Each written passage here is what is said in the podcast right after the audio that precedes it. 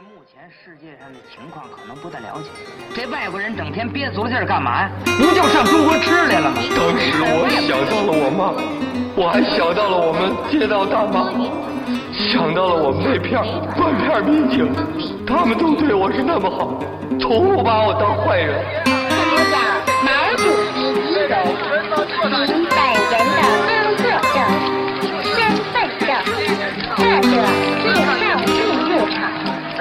闲板电台，活着不能太正经。哎，大家好，大家好啊！这里是闲板电台，我是胖子。然后我现在在一个不一样的地儿，我在一理发店，或者说是在一个剧场。是这样的，今天我们是继续有幸请来了这个麻花，呃，开心麻花的徐可老师，之前和我们做过一期节目。徐可老师和大家打个招呼。Hello，大家好，听众朋友好，大家好。对，听这个声音就非常有辨识度啊。对，因为开心麻花这边有一个哎特别有意思的新的一个剧的玩法，叫做《疯狂理发店》。对，我们今天请徐科老师过来聊一聊这个剧，然后同时呢，嗯，还有两位哎没看过这个剧，但是特别感兴趣的观众，四姐和安子，哎，跟大家打个招呼。Hello，又是我。大家好，哎呀，也非常有辨识度啊！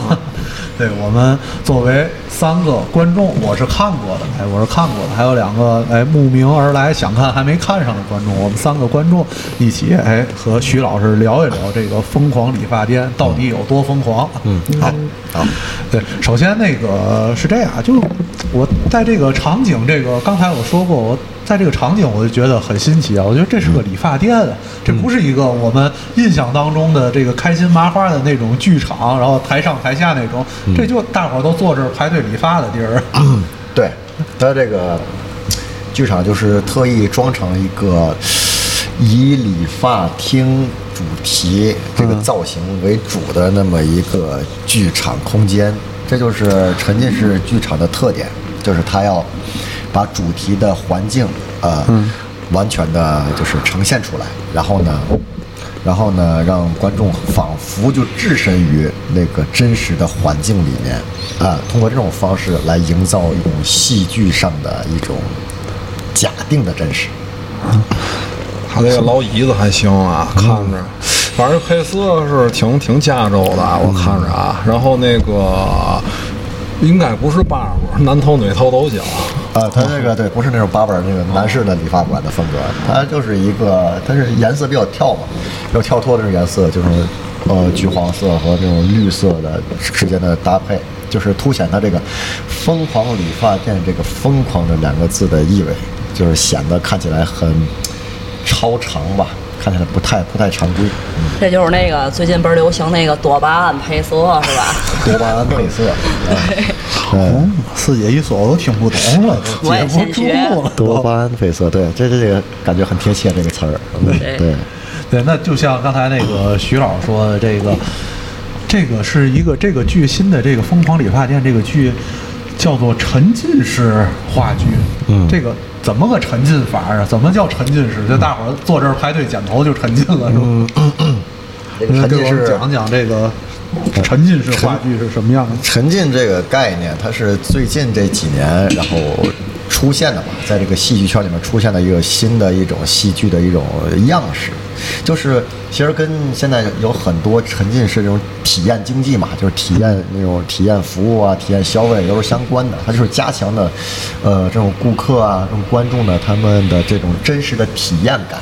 之前老的那种剧啊，都是在老的就是传统的舞台上面，就是所谓的镜框舞台啊、就是有一个很很很明显的一个高出来观众席很多的那么一个舞台，然后观众呢在这个舞台的正对面，然后呢以梯形的上坡式的那么一个区域，呃，坐在那个位置上一排一排一排，然后坐那儿面正对着这个舞台，然后观看台上演员们在表演的内容。这是传统的镜框舞台的戏剧的这种风格样式，它只是让你很清晰的知道，我坐在观众席里，我在看别人在我的面前演一个东西，而我跟他们演的东西没有产生互动，没有产生连接，我还是一个局外人，我在。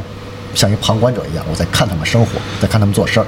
但沉浸式戏剧、沉浸式剧场，它就打破了这个里外的一个界限，它就是把所有观众与演员与戏剧它融在一个空间里边，融在一个氛围里面，让 演员、演员和观众没有一个清晰的空间上的一个区分嗯啊，就是你们演戏的地方就是我看戏的地方，我就坐在你们的旁边看你们在做什么啊。通过这种打破物理空间的方式来增加观众对于这个戏的这种贴身的感受，就在融入进你们的生活，融入进你这个故事当中的这种感觉，所以这就叫沉浸式的戏剧的一种概念。对，因因为这个剧场，这个可能有的朋友还没有来过，还没有看过这个剧。这个剧，这个剧的剧场是一个漏斗形式的，对吧？我感觉是一个漏斗形式的，它是两然后这个两面儿。对，两边儿是向梯形向下的，然后舞台是在中央的，嗯。在中间，然后。最关键是这个观众的观众席的第一排啊，嗯。他他就是在舞台上，我感觉，对，第一排沙发就是在舞台上，就在演员。VIP 嘛，那是。哎，对对对对，第一排 VIP 就是啊。第一排是最沉浸的，最沉浸这啊对这这个剧场里面沉浸感最强的呃这个座位的位置，因为他们就是跟演员就是基本上就是一步之遥，一步之遥，就一步就碰上了啊，然后演员就站在你的面前表演啊，对，连这说实话，连演员脸上有几个麻子、几个汗毛都能看得非常清楚。没错，极其的清楚。我觉得我就不能在这位置，因为我特别爱解下茬，我特别容易把这鸡给搅和。我们就特别希望像您这样的观众能坐在第一排，真的进行互动，对，因为他会会很好的调动起来整场的氛围。哦嗯，对。太好了，嗯，对，这我一定得来。欢迎欢迎。四姐，我说实话，我觉得你特别适合来看 这个。我太接下茬了，嗯这这戏特别适合你，是吧？太好了，这个无限接下茬，这个剧我看的时候，在这个当然咱们一会儿再细聊这个事儿啊，真的是互动实在是太多了，就是你就是你观众是，我感觉就是。你成为这个戏的一部分了，嗯，已经成为你不光是在这儿看这个演员们表演，然后同时你也是这个演员这个舞台这个剧里的一个角色。虽然你可能没有登上舞台，但是有的社牛观众也登上来了啊。我是个演员，对，可能可能也是现场那个演员拦不住那种往上窜的那样 的。对，对，可能哪哪后后边有听众不定哪场来，就能赶上四姐站台上那样的，就有有这种情况发生啊。对，对，然后呢，咱们聊一聊这个《疯狂理发店》这个剧大概是一个什么样的故事呢？呃，这个故事很简单，它就是一个悬疑的一个破案题材的一个故事。对，它是一个推理剧嘛。这个其实我们就按照这个正儿八经的类型题材，它就是一个推理的一个侦破的这么一个剧剧情。它讲的就是 在这个理发店里面，不是理发店里面，是理发店的楼上，嗯，有一个老太太，啊啊，是一个钢琴家，突然被谋杀了。嗯。嗯，然后呢，对，哎呀被谋杀了。然后正好呢，他被谋杀了这段时间里面，有有一个侦探啊，哦。有一个侦探在这个理发店里面，嗯，然后这个侦探呢。准确的说是两个侦探吧，啊，一个是主的，一个是副的，两个侦探在这个理发店里面啊，他们俩来这儿呢，就是带着一个任务来的，这个任务就是跟上面这个死者是相关的啊，就是算是他雇佣的这两个侦探，哎来了，结果呢，没想到是他的雇主被杀了，被杀害了。然后这个侦探根据他掌握的线索，他就把范围缩小到了这个理发店，凶手就在理发店里面，而理发店里面正好刚刚有四个人在，除了这两个侦探以外，还有四个顾客以及他的这个店主。在这里总共四个人，然后这个故事就围绕这四个人到底谁是凶手而展开。是谁呢？对，是谁呢？会是谁呢？啊，你是谁呢？这事儿太深了。我看完这个剧，我觉得太深了这件事儿。谁都有可能。对你不看这个剧，只看这个介绍，然后因为网上也有一些宣传嘛，你觉得哎，还那个脑子里面就捋不清。你现场在看的时候，就跟看一个这个侦探小说、侦探电影吧，对，嗯对对情节是一样的，而且你还能哎身临其境在里边儿，你打破了那个次元壁，嗯就是。跟这个演员们来一起完成这个到底是谁呢这个过程。对，没错。对，那刚才这个，哎，徐老师刚才也说了，这个里边刚才有两个侦探，这个两个侦探啊，我有这个简单的说一下，我觉得啊，真的就是卧龙凤雏这两个人。而而且那天我来的时候，这徐老师就是卧龙，徐老师演的就是侦探。但是这个剧我这这个在这个整个剧的内容当中啊，我觉得就是角色非常少。嗯，这个是是专门为这个剧是这个情况，还是说沉浸式话剧它本身的角色就少呢？呃，这个是因为这个剧那啊，他当时这个本子写的时候，他这个作者他就是弄了一个这就这么几个人的那么一个戏啊，就那么几个人的戏，像这种就是很多悬疑剧啊，嗯。悬疑剧大多人数都不多。哦。啊，这种破案的、推理的、悬疑的这种剧，一般不会涉及很多人，哦。因为它，因为他他他支线会太多了，他会每个人都有一个自己的故事啊。人多的话，你这个想讲不完，你两个小时之内你讲不完这个事所以一般都是锁定在五六个人啊，基本上都。你看那阿加莎的那个作品，基本上都是五六个人啊，封闭环境哎，对，在一个封闭的环境里面，这么五六个人儿，然后出现了一个凶杀案，然后就围绕这五六个人是找凶手是谁啊？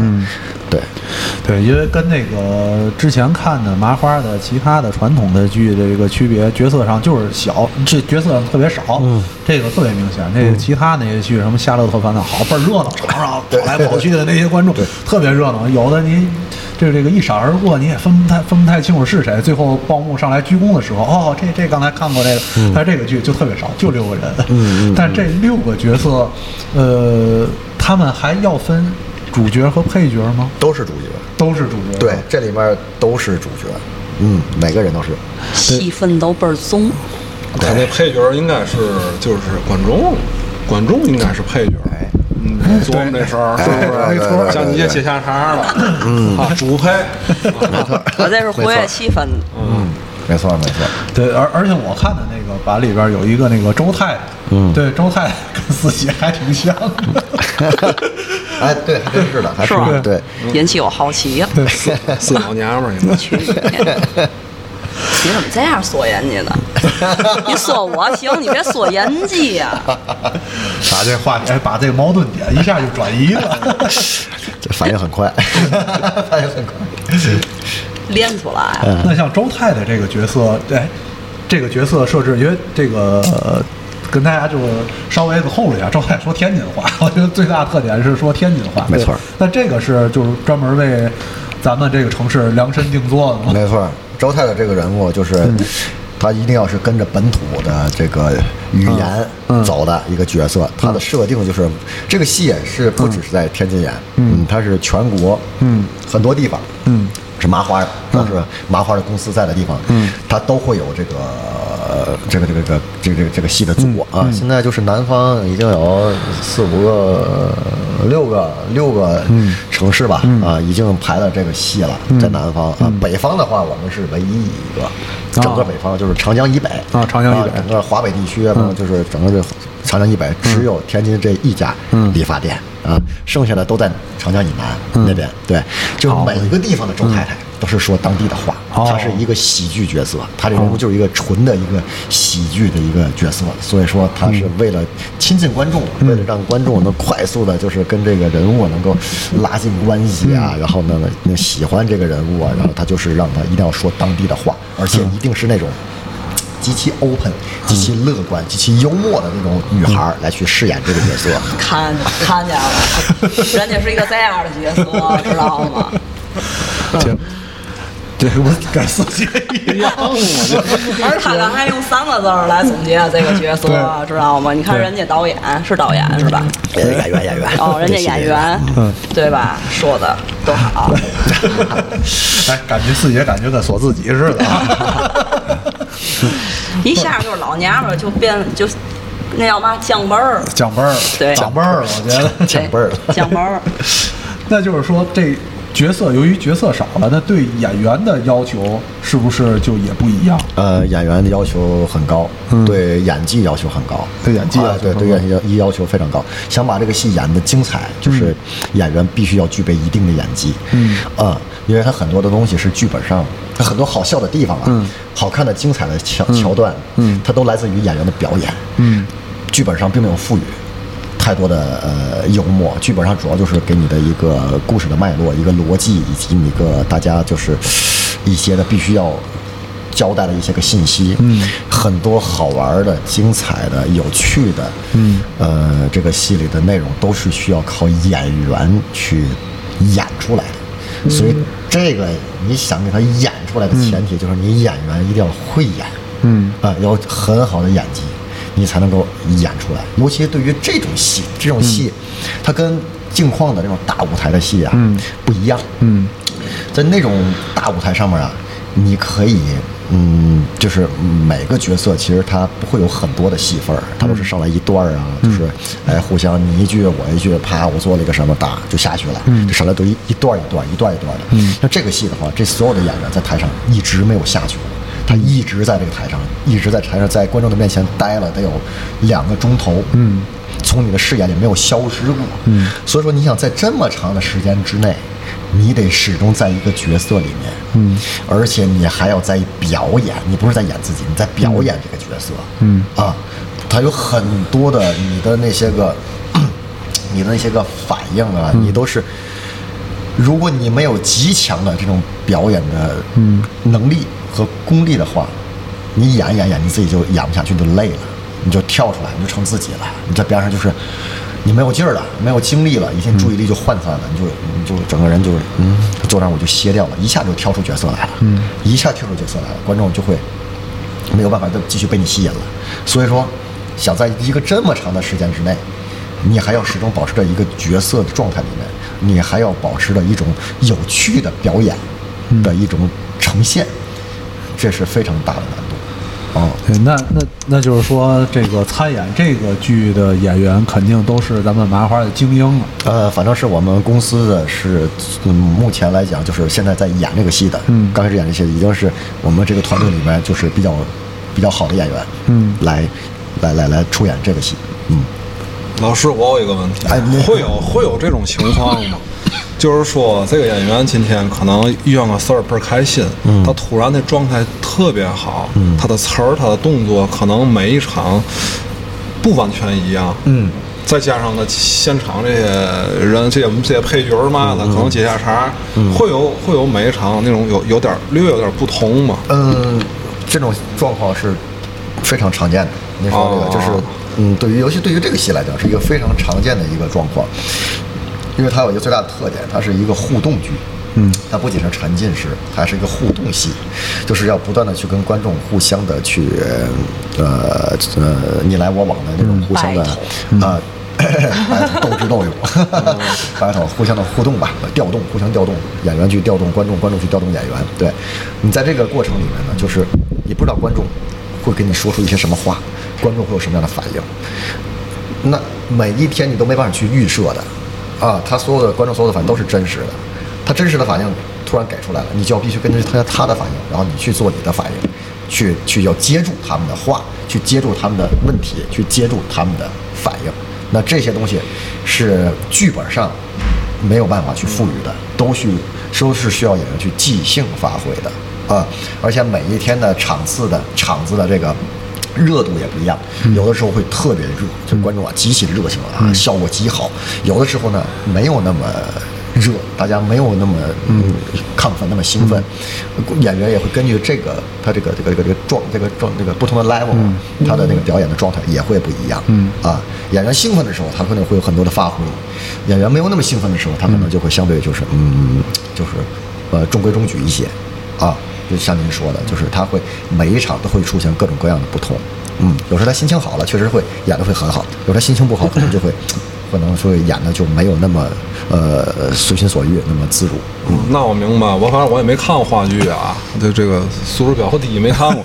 但是应该跟跟您说那个传统的，可能就这点不一样，因为那个传统的好像标准化一点儿，哎，对，是吧？这个就是不是那么标准化啊。嗯对，对，它这里有很多的变数。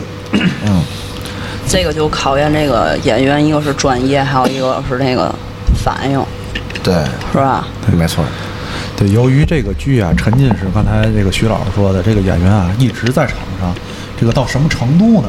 这个演员可能这个当时他没台词儿，就坐旁边那儿坐着，然后这个观众呢，就有的观众啊，就一直盯着他，坐着都坐着都要被都要被观众在那盯着，所以你肯定不能有任何的这个松懈和这个状态上的不一样。对对，和那种台，你想你要在台上演，你不可能有杨博在那顶后边那个，哎，拉幕的那个我顶住了，他是不是拉错幕了？不会这种情况。但是在这个剧里边，每一个角色在场上，就所有人都有人盯着。对对，是那种感觉。对，真的是这样的。而且观众因为他在破案嘛，他观察很多细节，对尤其他观察这几个嫌疑人的反应和他们的状态。对有的时候演员们就是稍稍微的有一些就是疲惫感，往那一坐，其实他是有点累了，就是我一下就没有那么兴奋，从之前那个状态很兴奋的状态一下变得很疲沓，然后呢，就是也是没有什么表情，就看得很冷静，你知道吗？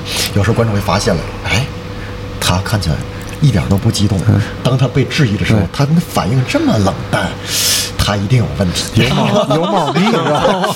他会联系到这个剧里面去，知道吧？他会往这个剧里面去联系，他就他可能就是凶手，就是他杀的。你看他那么冷静，其实这个可能就是因为演员的那个一瞬间的他的那个出戏了，一瞬间的他那个回归到他自己这个真实状态里边，观众都会把握到。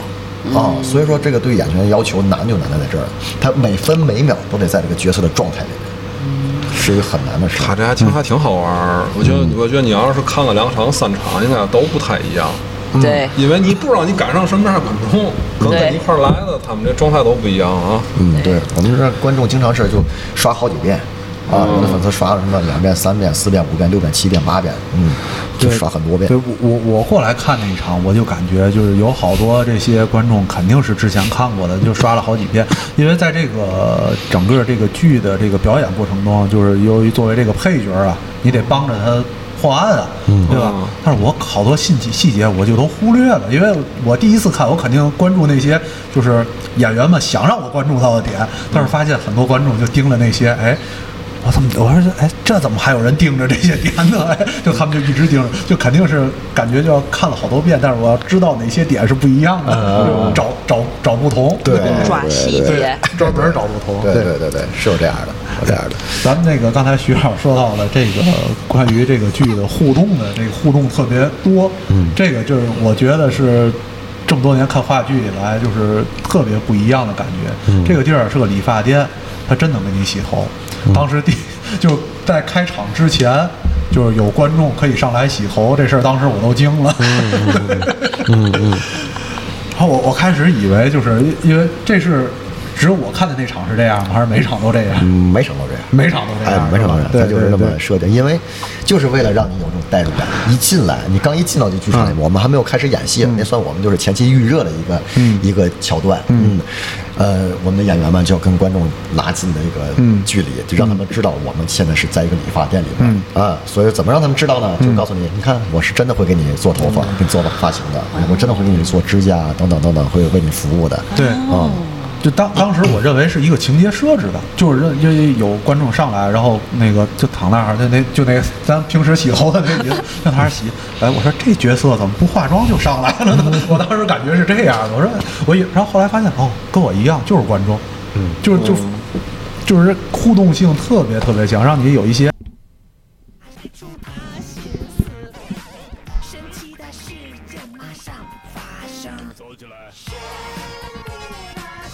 就在我们节目录制的现场，刚刚发生了一起悬案。我们的这个录音设备的插线板啊，不知道被谁给踢了。这在场的四个人啊，都面面相觑，谁也不愿意承认是自己干的。哎，那么好吧，就趁这个间隙，我给大家送一波福利吧。嗯，大家听我们介绍了半天，肯定对这个疯狂理发店到底有多疯狂，也是充满了好奇心。所以呢，我们为大家争取了听众赠票。怎么获得这个赠票呢？还是老规矩啊，拿出手机，关注闲班电台的公众号，编辑“我要理发”，还有你的名字和联系电话，发到我们给我们留言或者给我们私信都可以。我们会抽出两名幸运听众，送出每人两张在天津万象城的演出的开心麻花剧场疯狂理发店的门票。关注闲白电台公众号，编辑“我要理发”和你的名字和电话，就有机会获得赠票。如果你中奖了，我会给你打电话。嗯，另外如果没有中奖，还想看这个剧也没关系啊，大家可以自己掏腰包购票，来现场体验一下这个疯狂接下茬的乐趣啊。这个购票方式呢，就是搜索“天开心麻花天津”公众号，选择你想看的场次就可以了。这个公众号大家一定要记住了啊，是“开心麻花天津”，开心麻花天津，开心麻花天津，开心麻花天津，开心麻花天津，开心麻花天津，开心麻花天津。OK，我们继续。刚才我这个话说了一半儿，然后出现了个小小的这个录音事故。这个插线板啊，在我们四个人脚下，不知道谁给踢了，然后谁也不承认，反正就是。四姐踢的，我看见了。哎，有举报的，你看见了吗？但是吧，哎，这个关键是是谁干的这个事儿，我们这个最后再再再得判断一下这事儿，再侦破一下。哎对对，然后我们今天啊，现在回来还回到这个理发店，把这个剧的事儿我们继续聊下去。刚才就是说到这个互动的这个话题了，对，就关键是这个剧是积极的鼓励观众和大家互动，和演员来互动，是吧？嗯，对的，但是。是吧？但是这个就有一个这个问题啊，嗯就这个天津观众啊，这个实在是太热情了，我感觉这个天津从小听相声长大的，这个对互动这个事儿充满了积极性，所以所以这个演员在表演的过程当中有没有遇到过这个？哎，就互动这个接不住了，让你觉得太意外了这个情况。那那个观天津观众啊，其实他他这个这个强项不在互动上，嗯，强项在接茬这事儿。真的，天津观众来了个，天津观众真的是就是强在接茬。嗯他们这个茬怎么接呢？就是你在台上面大说，他在底下小说，然后吧，你说一句他来一句，你说一句他来一句，等你问他时候，他又不说了。这就是最是最要立刻让我感觉像上学的时候就这样，对吧？老师在上讲，你进去来，你回答问题。嗯，真的是，他总恨不得在底下他逗乐观众去，你知道吗？他总恨不得底下他抖个包袱，然后比你抖个包袱响。这事儿就是挺有时候让人挺挺要命的，就是我们在台上演很认真的演着的时候，说了一个特别认真的词儿，然后他啪给你来意想不到的小包袱，给你底下弄得底下哗哄堂大笑，然后弄得我们在台上就是。哎呀，这个刚刚营造出来这个严肃的氛围，一下全破掉了。天津话。叫捣乱，我觉得三个字总结能耐梗，能耐梗。挺玩的，挺玩的。嗯。但是你要互动这块呢，其实天津观众有的时候，嗯，也会啊、就是说出一些让你意想不到的一些个、一些个点，嗯。啊，也会想说说的很多比意想不如呢，到的。有哎呀。对徐老师印象特别深刻的这些，我就说最近的吧，嗯。呃，最近的最近的最近这这这两个星期，这两个星期，有有一个说说说是说啥来着？说了一个特别特别细微的一个点，哎，我我想想啊，我我我先说一个嗯，就我那场看啊，我印象比较深的啊嗯，有两个，就是我刚才说的，就是有一个演员在就是没有台词儿的时候，嗯。他会就是在旁边，但是不撤场，因为这个剧是不撤场的嘛。嗯然后就当时就有一个小男孩就一直盯着那个盯着那个演员，嗯。然后在这个提供线索的时候呢，那个小男孩就说：“哎，他不对，他刚才啊那个。”就是先伸的左手，再伸的右手，就就这种情景，我说这怎么能记住了呢？然后还有一个我觉得特别有意思，就是这个情节当中有一个是和咱们这个整个这个剧场，咱们这个剧场是在万象城和这整个商场的一个位置，就就是在剧里边提到，但是大家在看剧的时候肯定都知道，就大演员可能就是哎随口一说，让这个。这个更真实一些这个情节，嗯，但在中场的时候啊，这个有一个观众就去在剧里说的那个地儿去找线索去了，还拍了个照片儿，然后下半场还专门拿过来，他刚才说的不对呀、我可去哪儿了？那儿没有那个东西，嗯，就这样就特别的认真来来来接下茬，嗯，专门接下茬那种，嗯，对对对，有这样的，有这种观众，就是他真的是看进去了，他真的是把你说的这些个话，他都记住了，然后他就真的去做这事儿了，他就是为了证明啊、刚才谁谁谁说的是谎话，其实他就是在已经已经跟你玩起来了。像这种观众，就是他已经入到你这个戏里了，已经做好了跟你这个跟你这个戏一起，我们去嗯进行破案呐、一起协助你啊，有一起去找凶手的这个这个设定里面了。对，就就是我想一个，就是刚您说那左右手那事儿，也是这个问题，就是。就是这这个礼拜吧，我们前两天有一个观众，就是当寻寻求问题的时候，其实他提的这个问题，他也是一个，他说是谁谁谁，他先迈的是左脚，你知道吧？就是我们有一个中间有一有一趴，这期有一趴就是要把你之前嫌疑人们都干了什么的，然后再重复的。再再再再重复一遍，你知道吧？再重复一遍，然后通过他们的重复去发现谁做的跟之前不一样，就那么一趴。然后呢，就有观众，这个地方就是纯粹跟观众互动，由观众去提问，去提出谁做了什么跟之前不一样，谁做什么不一样，我们会有，会能想到，根据我们自己的经验啊，他们会会提大概性哪些方向的问题啊。但是万万没有想到，那天有一个观众就说，他是他进来的时候，他先迈的左脚，然后 就这种类似这种这小细节，你完全想象不到，就会。就很有趣儿，然后就很有趣儿。当时如果观众、呃演员去按照这个观众去呈现这种、这种细节的话，其实听起来就感觉好像毫无意义，你知道吧？就感觉跟这个案情没有任何关系，对破案没有任何帮助这么一个点。但是你说出来了，嗯，我们就做，嗯，我们就做，观众会觉得哄堂大笑，觉得好有意思。在围绕着一些观众提的完全毫无意义、完全不沾边、完全就看起来没有没有用的一些个一些个一些个疑点，然后去给你不断的按照你的要求去做的时候，观众就会觉得好有趣儿。对，而且他会觉得那有那个我发现那点儿不同，可能再无意义，可能对那个本人来说，这可能是个核心线索。对我一下就把这题解了。嗯嗯，呃，那个对这个这些配角来说，众多的配角 A B C D 来说，我就盯着你这点儿了，对我就盯着你这儿。对对，刚刚才那个徐老师说那一趴挺累的，其实我当时看的时候挺累的，因为这个在这个就案件就是所谓案件重演的这个、现场重演的这个过程，嗯他不是说大伙儿啊，你说这个都一块儿说哎哪哪哪不一样，然后哎重新再演，不是这个。就这个演员啊，刚演完说这个这个，哎，比如我说我胖子说，哎，我说那不一样啊，那演员咔刚演完，然后安德说，哎，不对，我看那个不一样，演员又得这一段又得重演一遍。当时我看我在那儿看，我觉得，哎呦太累了，来回来去走好几遍这样情节。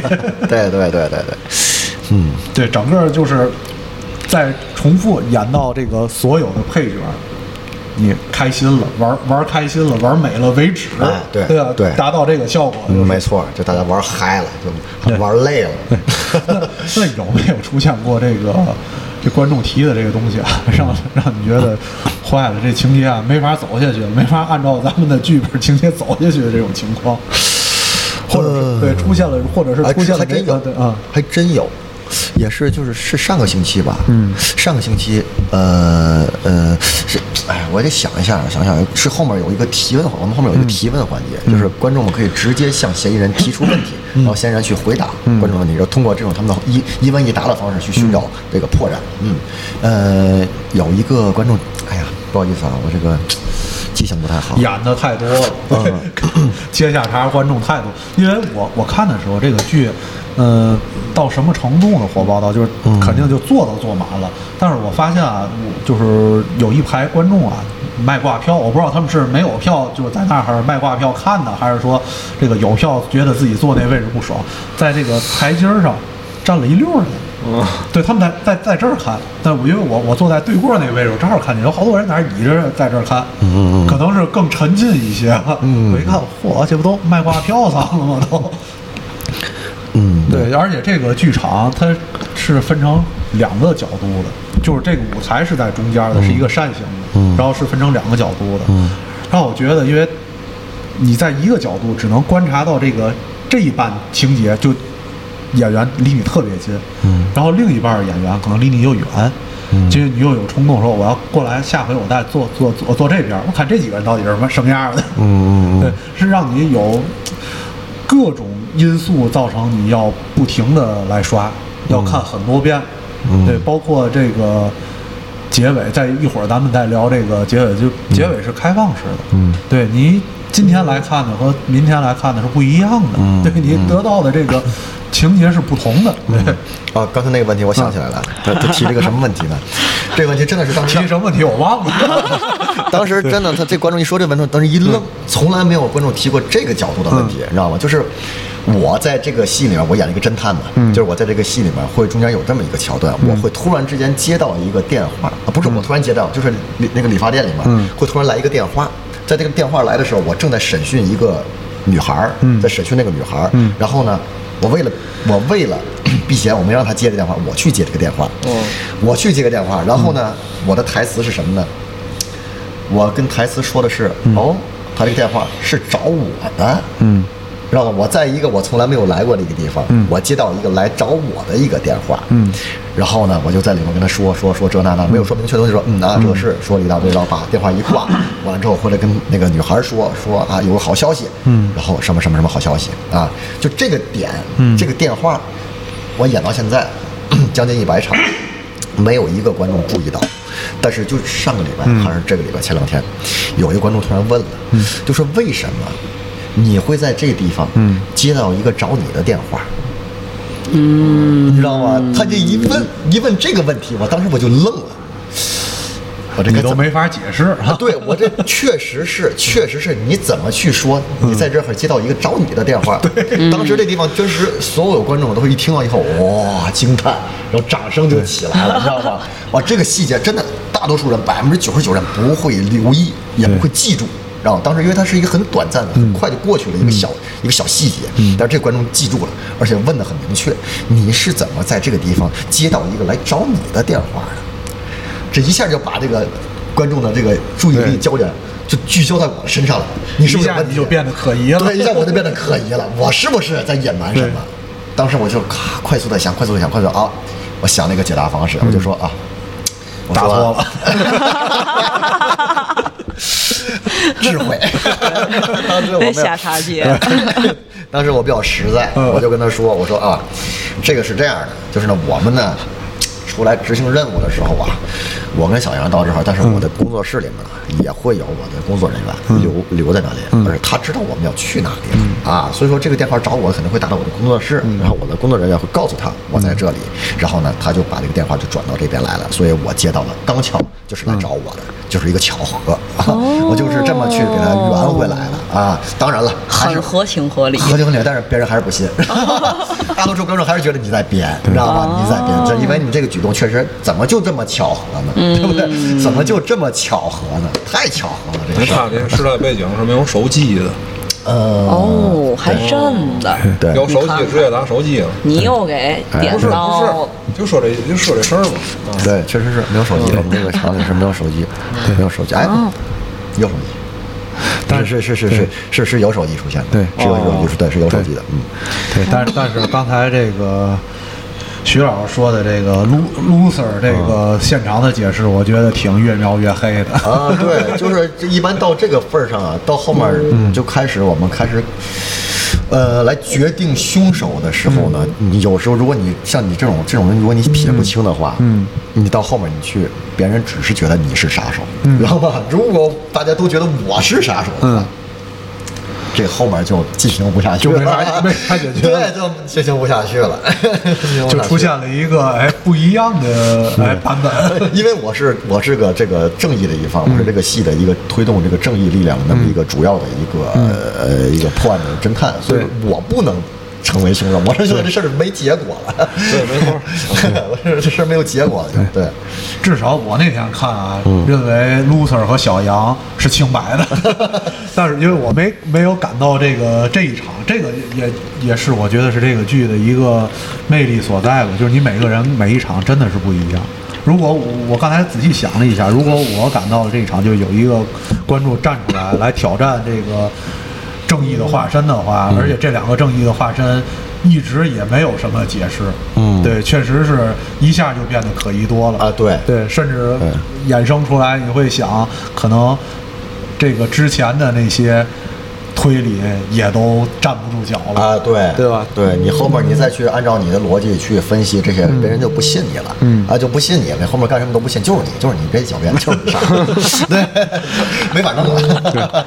那那作为一个这个侦探侦探类的这个话剧，因因为我们要看电影也好，侦探电影也好，小说也好，其实是知道就是呃，创作者会有意不让观众来看见的一些点，然后其实把悬念埋在那里面。嗯但是话剧，尤其是这种沉浸式话剧，它所有的细节都赤裸裸摆在观众面前的。嗯那在创作的时候，怎么来掩盖这些、创造这些悬念，然后掩盖这些蛛丝马迹呢？嗯在设计的时候，哎呦，这个确实是这个相对于影视来讲啊，这个舞台上，嗯，他不会那么擅长去制造悬念，嗯。啊，因为他都是在你眼前，嗯。都展现在你的眼前了，嗯。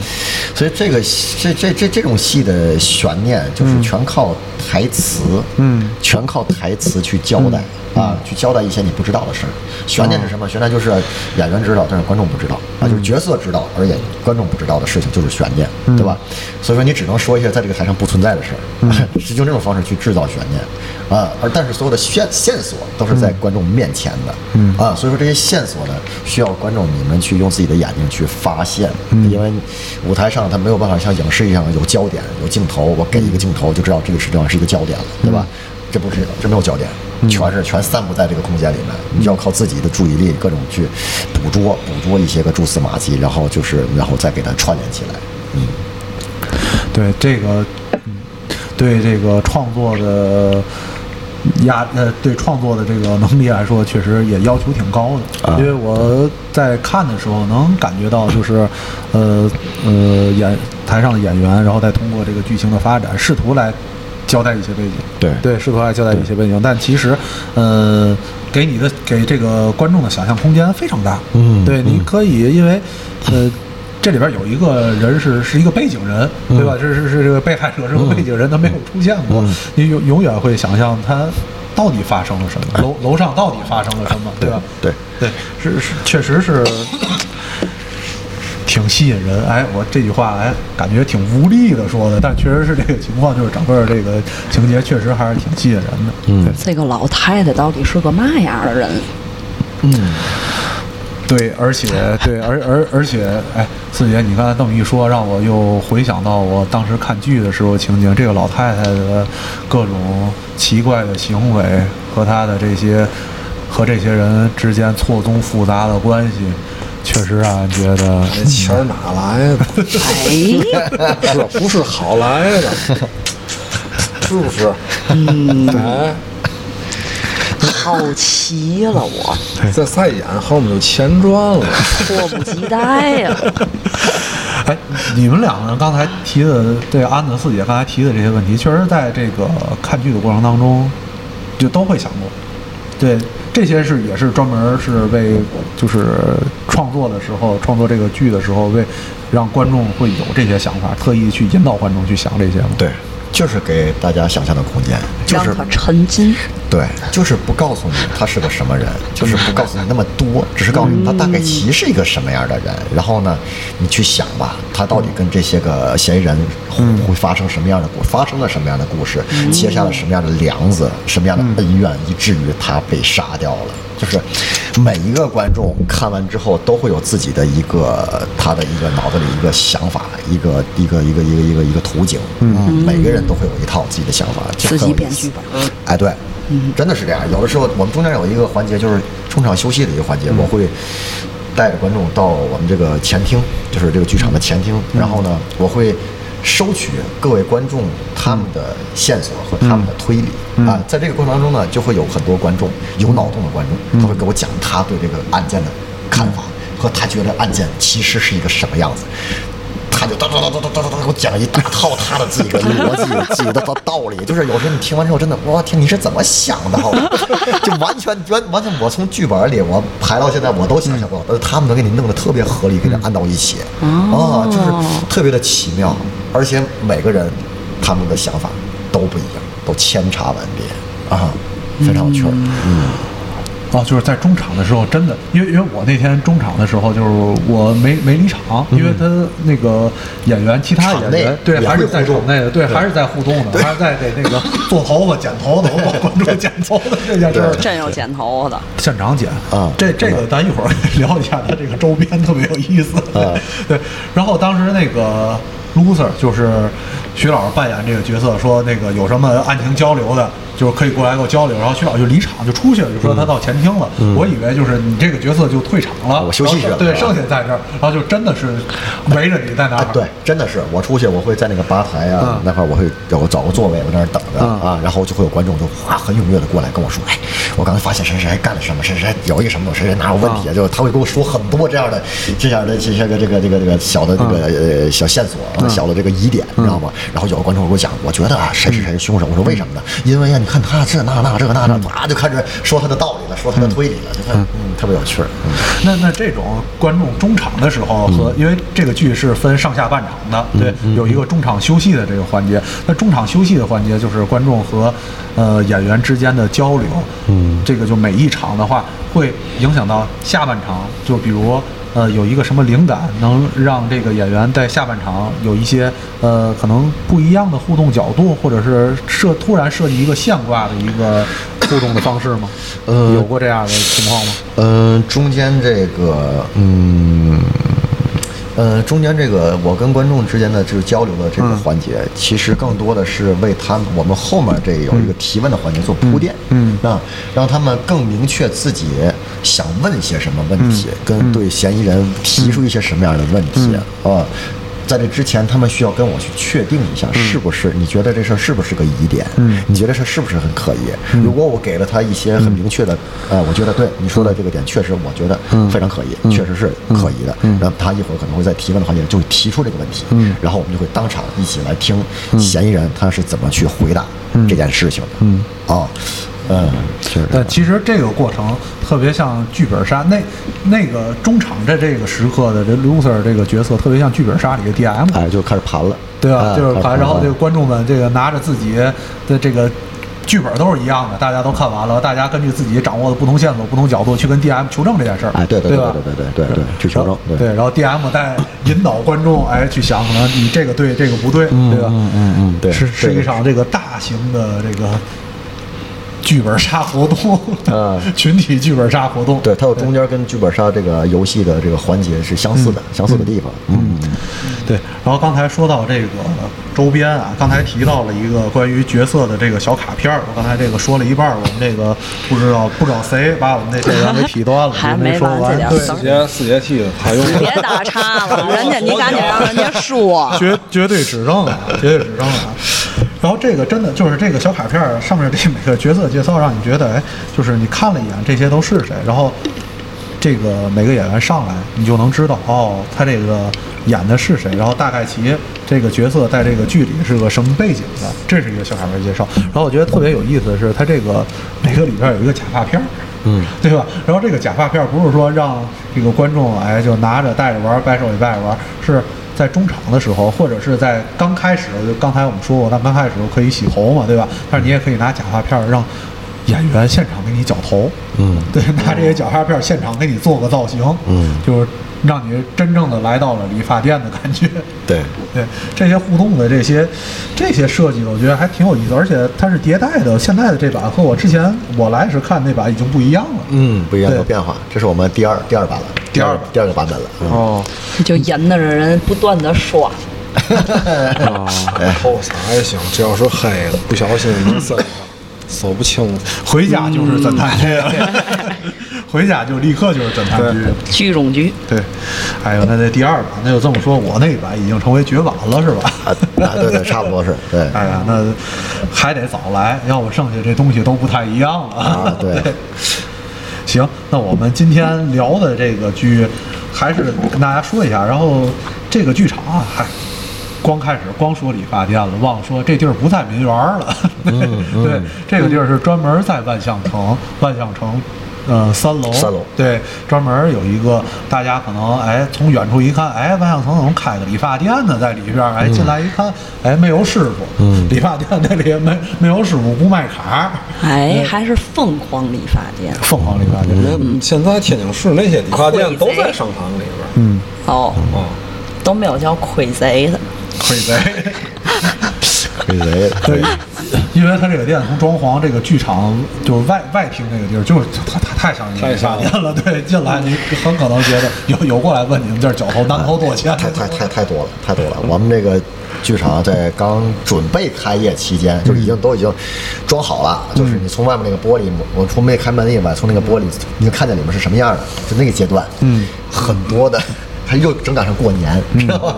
正赶上过年，大家都有绞头的这个需求，知道吗？都会过来，哎，进来问你们这绞头多少钱啊？你们这这个做发型多少钱？就是天天都不断的有人来问这个事儿，然后我们的工作人员都给解释啊，我们这个不是一个，我们是一个剧场演戏的嘛，演戏 演什么戏？挺有趣的，嗯。